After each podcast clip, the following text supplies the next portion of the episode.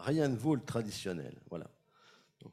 Donc, j'en profite pour saluer toutes les personnes qui, sont arrivées. Donc quand on est arrivé à 9h, il y avait un peu moins de monde que cela. Donc je salue à toutes les personnes que je n'ai pas vues. Je salue également les personnes qui sont sur Zoom, qui nous suivent à distance. Hein. J'espère que vous avez passé une bonne semaine et que vous êtes entrés dans ce repos du sabbat dans les meilleures conditions. Ce n'est pas toujours le cas. Hein. Des fois, on a des semaines qui sont compliquées. Comme moi, certainement, il vous est arrivé de vous trouver dans une période difficile, dans une situation dans laquelle vous ne voyez pas de solution. Alors vous tournez le problème dans tous les sens, vous demandez au Seigneur de vous éclairer et de vous donner une réponse, un signe, et puis rien. Alors il peut vous arriver de confier à, des amis, à des membres de notre famille, et on a parfois ces conseils de ce type, euh, il faut te prendre en charge, ça ne va pas tomber du ciel. Sois persévérant, le travail paye toujours. Ne reste pas comme ça les bras ballants, remue-toi un peu. Il nous arrive parfois même de penser que nous avons un peu les mêmes amis que Job. Pire encore, il est vraisemblable que moi aussi, à un moment donné, je me suis comporté comme un ami de Job. Donc Job, je, prends le texte hein, dans le chapitre 19 au verset 3 quand il dit à, à ses amis qui étaient censés l'entourer, le consoler, le conseiller. Jusqu'à quand me tourmenterez-vous et me broierez-vous avec des mots? Et puis il y a cette phrase terrible qui vient comme une sentence. Cette citation qui nous vient de notre éducation, cette phrase que l'on sort du placard, aide-toi. Ah, mais vous la connaissez, hein vous la connaissez. Aide-toi et le ciel t'aidera. Quand vous avez dit ça, vous êtes tranquille. C'est bon. Voilà, c'est le remède universel. Cette parole que tout le monde connaît, on l'a vu pratiquement, hein, tout le monde connaît. Est-ce que quelqu'un ne connaissait pas cette citation? Non. Tout le monde connaît. Est-ce que vous savez quel est le contexte de cette situation?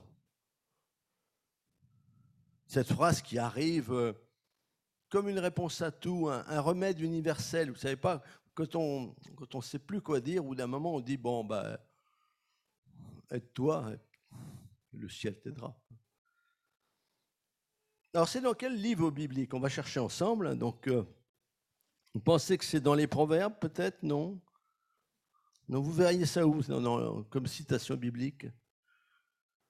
Vous n'avez pas une idée, non?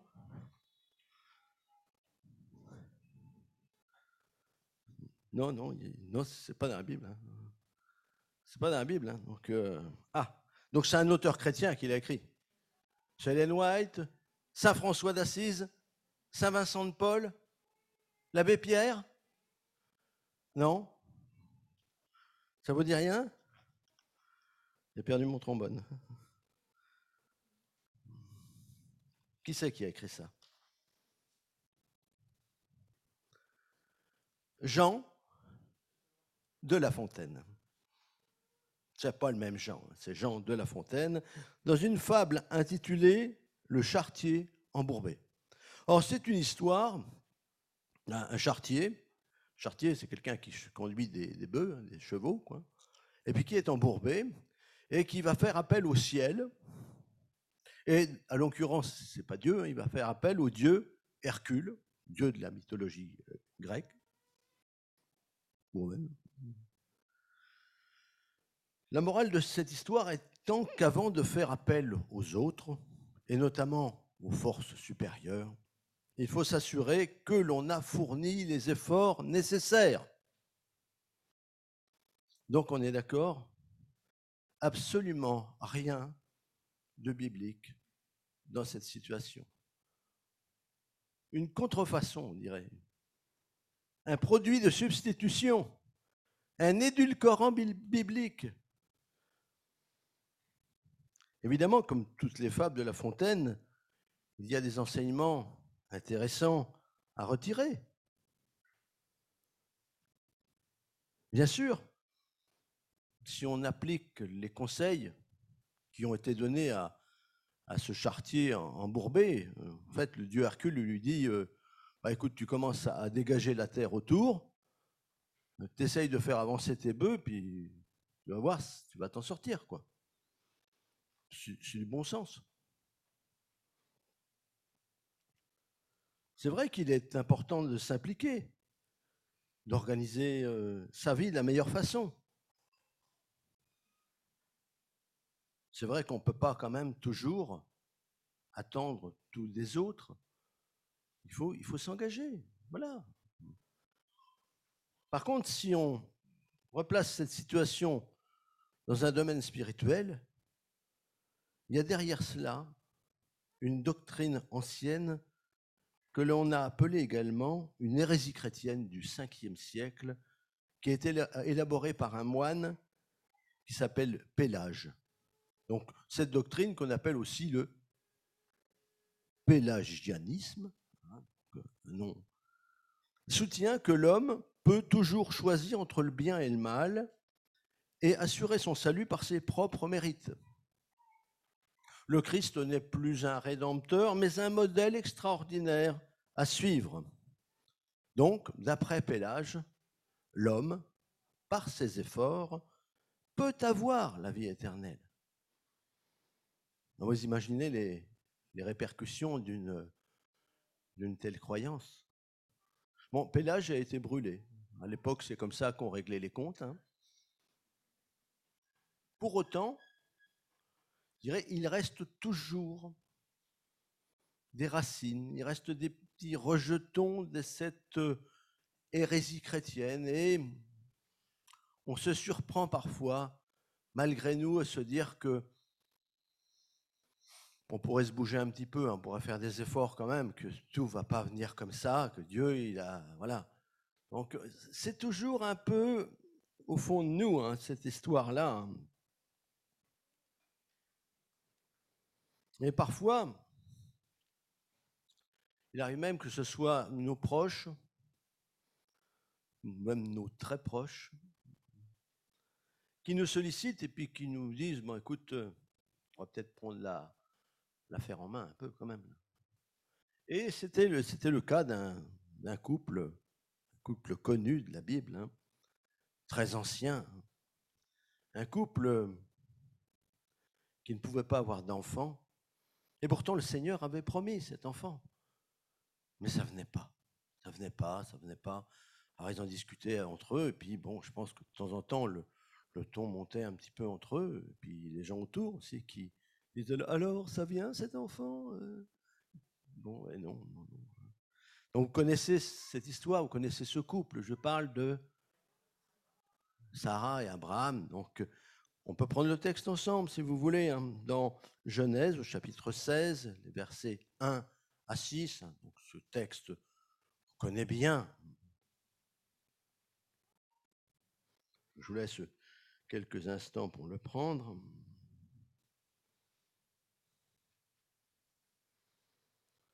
Sarai, la femme d'Abraham, ne lui avait pas donné d'enfant. Mais elle avait une servante égyptienne nommée Agar. Sarai dit à son mari, tu vois, le Seigneur m'a empêché de concevoir des enfants. Je pourrais peut-être avoir un fils grâce à ma servante. Passe la nuit avec elle. Abraham accepta la proposition de Sarai. Sarai prit sa servante Agar et la donna comme femme à Abraham, son mari. Il y avait dix ans qu'Abraham, habitait le pays de Canaan. Abraham passa la nuit avec Agar, qui devint enceinte. Quand elle sut qu'elle attendait un enfant, elle regarda sa maîtresse avec mépris. Sarai dit à Abraham, à toi de supporter les conséquences de l'injure qui m'est faite. C'est bien moi qui ai mis ma servante dans tes bras. Mais depuis qu'elle s'est but enceinte, elle se met à me mépriser. Que le Seigneur soit juge entre toi et moi. Abraham lui répondit, c'est ta servante. Elle est en ton pouvoir, fais ce qui lui plaît. On ne peut pas dire que ce soit du grand Abraham. On ne peut pas dire que ce soit le moment où il est plus euh, en forme. Dieu promet à Abraham, Abraham, j'arrive, une descendance multiple. Les jours passent toujours pas d'enfant. Sarai s'impatiente, sérieusement, elle lui met la pression, comme une petite voix qui, au fond de lui, murmure euh, Abraham, prends des initiatives, sois actif, aide-toi. Alors Abraham et Sarah prennent les choses en main, et comme Dieu ne semble pas décidé à faire quelque chose pour eux, bah, ils vont céder en quelque sorte. Sarai propose une solution alternative, une pratique d'usage à l'époque, utiliser une servante pour avoir un enfant. Aujourd'hui, on appellerait ça de la GPA, gestation pour autrui. On n'invente pas grand-chose aujourd'hui. Je pense que le sujet aurait intéressé un passionné de la langue française, quelqu'un qui savait utiliser au moins les tournures de langage, je suis certain que Raymond DeVos aurait pu écrire un sketch sur cette citation de La Fontaine. Aide-toi.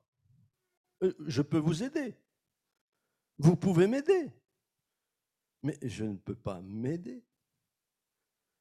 Je ne peux pas me dédoubler pour dégager une énergie supplémentaire.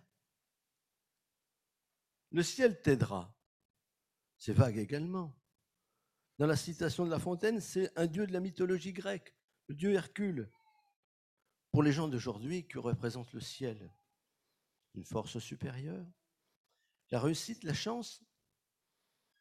Ne disons pas que la chance sourit aux audacieux? Donc, quand on y regarde bien, je suis désolé, mais cette situation est complètement inadaptée pour notre cheminement spirituel.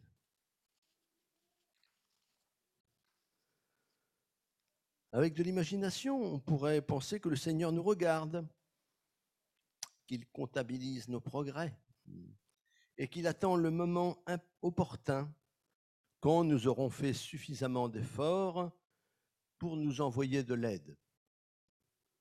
Par contre, il nous arrive d'être dans le doute, comme l'ont été Abraham et Saï. Nous perdons patience.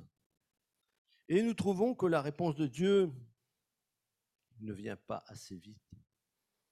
Ou alors, nous estimons être suffisamment expérimentés pour gérer seul l'affaire. Et puis, c'est bien agréable et valorisant de mener ces affaires en toute autonomie. Nous prenons les choses en main, sans concertation avec le Seigneur, et puis quand vraiment l'affaire prend une mauvaise tournure, nous nous tournons vers le Seigneur en lui faisant comprendre que nous avons fait des efforts, que d'une certaine manière, nous nous sommes aidés. Mais maintenant, il faut que le Seigneur nous aide, qu'il rattrape la situation. Alors ce, n'est pas ce que nous voyons dans la Bible. Ce n'est pas ce que Dieu nous propose. je vais prendre un texte. Par exemple, J'aurais pu en prendre plusieurs. Dans Matthieu chapitre 28, le verset 19, vous connaissez ce texte, hein, l'appel en mission. Allez donc auprès des gens de tous les peuples et faites d'eux mes disciples. Baptisez-les au nom du Père, du Fils et de l'Esprit Saint, et enseignez-leur à pratiquer tout ce que je vous ai commandé. Et la fin du texte, c'est Et sachez-le, je suis avec vous tous les jours jusqu'à la fin du monde. Je suis avec vous tous les jours jusqu'à la fin du monde. Il n'est pas dit, éventuellement, quand vous aurez fourni beaucoup d'efforts Et si besoin, je vous donnerai un coup de main. L'implication de Dieu est totale, permanente, indéfectible. Jésus nous invite à rentrer dans une véritable collaboration. Collabore, celui qui travaille avec. Jésus veut être mon associé. Il veut vivre avec moi, en moi. Alors je reconnais que parfois c'est difficile. C'est difficile à admettre. Jésus accepte de côtoyer mon imperfection, de collaborer avec mes manquements. Il m'aide de façon inconditionnelle et non pas parce que j'ai fourni en moi des efforts et non pas parce que je me suis aidé. Alors la question que l'on se pose, c'est comment faire pour s'inscrire dans cette démarche incroyable de collaboration avec Dieu? Comment se débarrasser de nos habitudes et de ces vieilles citations qui parfois nous, embrouillent? Alors logiquement, bon, c'est l'enseignant qui vous parle. Hein. Après les acquis théoriques, il y a les travaux pratiques. Et c'est bien souvent là que la situation se complique. Nous acceptons, intellectuellement ces principes, mais nous ne les mettons pas toujours en pratique. Nous restons souvent dans la théorie. On sait, mais on ne fait pas. Quelle est notre relation avec Jésus? Un petit message de temps en temps? Un appel à l'aide? Quand la situation se complique Dans un livre de méditation écrit par Derek Prince, et intitulé Perles de la parole, il est écrit à la page 67 la citation suivante. Alors, c'est extrait du, psaume 141, donc je vous lirai les versets qui correspondent. Psaume de David, Éternel, je t'invoque. Viens en hâte auprès de moi. Prête l'oreille à ma voix quand je t'invoque. Que ma prière monte devant ta face comme l'encens et l'élévation de mes mains comme l'offrande du soir. Et le commentaire qui est fait sur ce texte, n'est-il pas merveilleux de penser que notre prière puisse s'élever devant la face de Dieu comme de l'encens et que c'est probablement un sacrifice que Dieu attend de nous? Je parlais un jour à un ami qui est rabbin juif. Il avait l'habitude, juive, de prier à certaines heures fixes et il me dit ceci.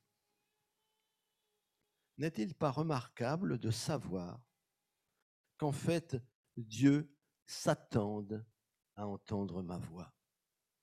Avec tout ce qu'il a à faire dans l'univers, il attend chaque jour à heure fixe pour entendre le son d'une voix qui est la mienne.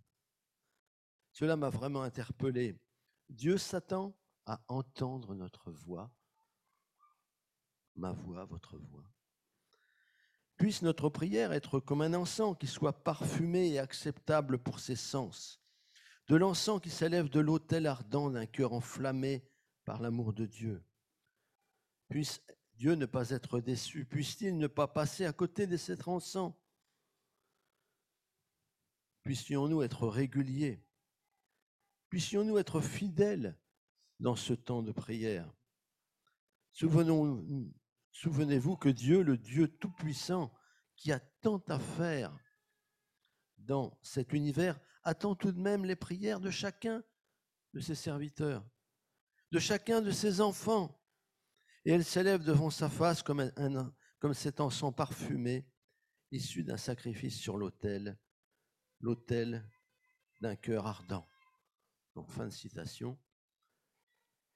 J'avoue que je n'avais jamais pensé à cela. Je ne sais pas si vous y aviez pensé. Dieu connaît ma voix et il prend plaisir à l'entendre.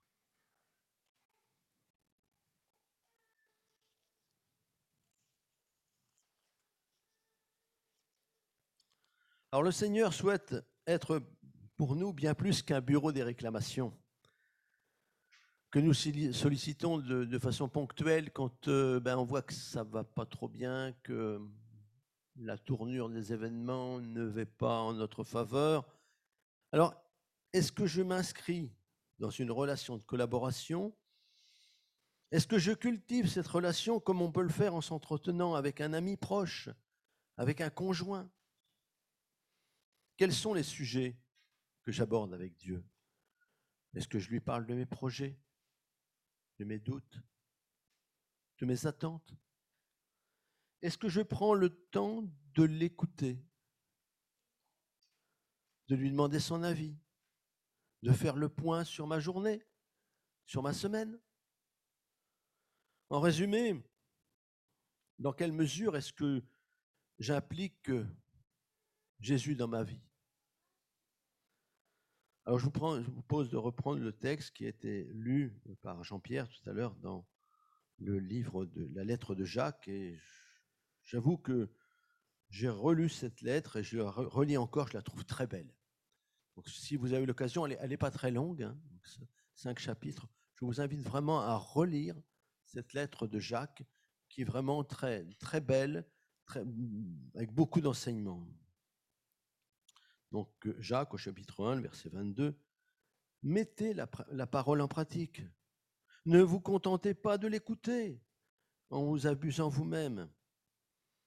En effet, si quelqu'un écoute la parole et ne la met pas en pratique, il est semblable à un homme qui regarde dans un miroir son visage naturel et qui, après s'être regardé, s'en va et oublie aussitôt comment il était. Mais celui qui a plongé les regards dans la loi parfaite, la loi de la liberté, et qui demeure, non pas en écoutant pour oublier, mais en mettant en pratique, en faisant œuvre, celui-là sera heureux dans sa pratique même. Oui, mes amis, il y a un risque c'est d'écouter ces paroles, d'écouter ce que je viens de vous dire, d'écouter les enseignements de l'école du sabbat. Ça passe. De les accepter intellectuellement, c'est bien, c'est bien dit, c'est intéressant. Mais de ne pas les mettre en pratique. Comme quand on promet à un, ami de l'appeler, de prendre de ses nouvelles, et puis, puis le temps passe, puis on se laisse absorber par euh, les obligations de la vie courante. On, essaye de céder de notre mieux. On ne pense plus à cultiver notre relation avec Dieu. Et lui attend. Il attend notre voix. Il attend le bruit de notre voix. Il attend des moments de complicité. Ces moments que nous avons envisagés. Et puis ça ne vient pas. Dieu nous voit nous débattre comme, ce chartier embourbé. Et puis enfin, il sait qu'en fin de compte, lassé, épuisé, déçu, nous allons peut-être enfin venir à lui. Comme tout cela semble différent de la relation que le Seigneur nous propose, il y a tant de textes qui parlent de cette relation d'amour et de complicité que Dieu veut instaurer avec nous, qu'il n'est pas possible et même pas judicieux de tous les citer. Mais il est bon d'en avoir quelques-uns en tête pour ne pas oublier ce que Dieu nous propose, pour ne pas oublier qu'il est le Dieu, le, plan que Dieu nous propose de collaborer avec lui. Nous en donner deux, deux simplement, connus, qui méritent d'être mémorisés. Vous voyez, ces moments où on a besoin de ressortir des versets. En Philippiens 4, verset 13, Je puis tout par celui qui me fortifie. Galates 2, verset 20, Ce n'est plus moi qui vis, c'est le Christ qui vit en moi. Ma vie présente dans la chair, je la vis dans la, dans la foi du Fils de Dieu qui m'a aimé et qui s'est livré lui-même pour moi. Je puis tout par celui qui me fortifie. Le Seigneur ne nous propose pas simplement une relation d'assistance, un numéro vert à appeler en cas de problème. Pour autant, bien sûr qu'il nous écoute et qu'il ne nous abandonne pas même si nous n'appelons que de temps en temps. Dieu veut vivre avec nous dans notre vie quotidienne, dans nos moments de joie comme dans nos moments de doute et nos difficultés. Cela n'a plus rien à voir avec aide-toi et le ciel t'aidera. Ce n'est certainement pas ce que Dieu veut vivre avec nous. Alors je, je vais vous proposer quelque chose en, remplacement, hein, une citation de, de, remplacement. Et je vous proposerai de mémoriser le, psaume 37, tout simplement au verset 5. Alors vous avez des versions différentes, vous pouvez l'adapter, vous pouvez obtenir qu'une partie du, du psaume, mais bon, l'esprit est là. Psaume 37 au verset 5. Tourne tes pas vers le Seigneur, compte sur lui et il agira. Alors je l'ai mis dans une autre version. Remets ton sort au Seigneur, mets ta confiance en lui, c'est lui qui agira. Alors quel est le programme de Dieu? On verra ça dans une autre méditation, un autre jour. Hein, en attendant, je suis convaincu que cette relation intime se cultive jour après jour, comme l'a fait Enoch, et comme l'ont fait et le font encore aujourd'hui de nombreuses personnes sur Terre. Nous voulons parfois opérer des changements radicaux dans notre vie, mais construire une relation durable et, et confiante demande du temps. Chacun doit trouver son sentier pour cheminer avec Jésus. Nous n'avons pas tous le même rythme et les mêmes défis à relever. Quand je suis face à des personnes dans une salle d'attente, dans les transports, pendant des soins, il m'arrive de me demander quelle est la relation qu'ils ont avec le Seigneur. Qu'est-ce qu'il y a derrière ces visages? En plus, on n'en voit que la moitié maintenant, le visage. Vous voyez que ça? Est-ce qu'ils connaissent Dieu? Est-ce qu'ils ont eu l'occasion de lui demander assistance? Est-ce qu'ils ont choisi de s'engager dans une véritable collaboration avec lui? Et parfois, je prie pour que, sans doute, une fois de plus, le Seigneur vienne frapper à la porte de ces anonymes pour leur proposer cette vie collaborative. Plus on côtoie Jésus et plus on prend plaisir à être avec lui. Il devient naturel de lui confier notre vie, même dans nos instincts les plus banals.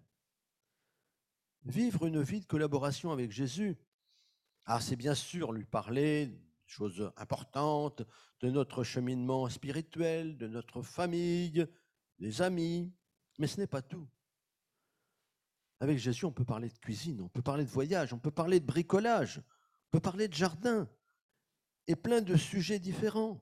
Il n'y a rien dans cet univers qu'ils ne connaissent.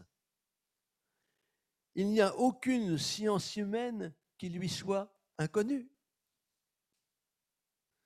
Plutôt que de se précipiter tête baissée, plein d'assurance dans un projet, prenons le temps. Même si ce n'est qu'un court instant, qu'une pensée, que quelques paroles, prenons le temps de la concertation avec Jésus. C'est vraiment réconfortant de se sentir accompagné, de sentir la présence de Jésus, de sentir son sourire. Est-ce que vous avez déjà ressenti le sourire de Jésus. Des fois, je parle et j'ai l'impression qu'il me regarde en, souriant, voire en riant un petit peu. Donc, euh, pourquoi se priver de cela? Pourquoi faut-il attendre d'être embourbé pour solliciter l'aide de Dieu? Ah, Je vous engage donc à poursuivre les travaux pratiques concernant notre relation avec Dieu. Dans un premier temps, prendre un instant dans une relation calme et personnelle pour faire le point avec ce que nous vivons avec Jésus. Sommes-nous dans l'attente d'une aide ponctuelle en cas de problème grave que nous n'avons pas pu résoudre seuls Ou est-ce que nous voulons véritablement établir une relation de collaboration entière avec Jésus en lui confiant tous les détails de notre vie. Oui, mon Dieu, malgré mon incapacité et mon indignité, je veux saisir la main que tu me tends et m'engager à collaborer avec toi en permanence. Et je vous laisserai sur cette dernière parole. Je place ma confiance en Dieu et c'est lui qui agira. Amen.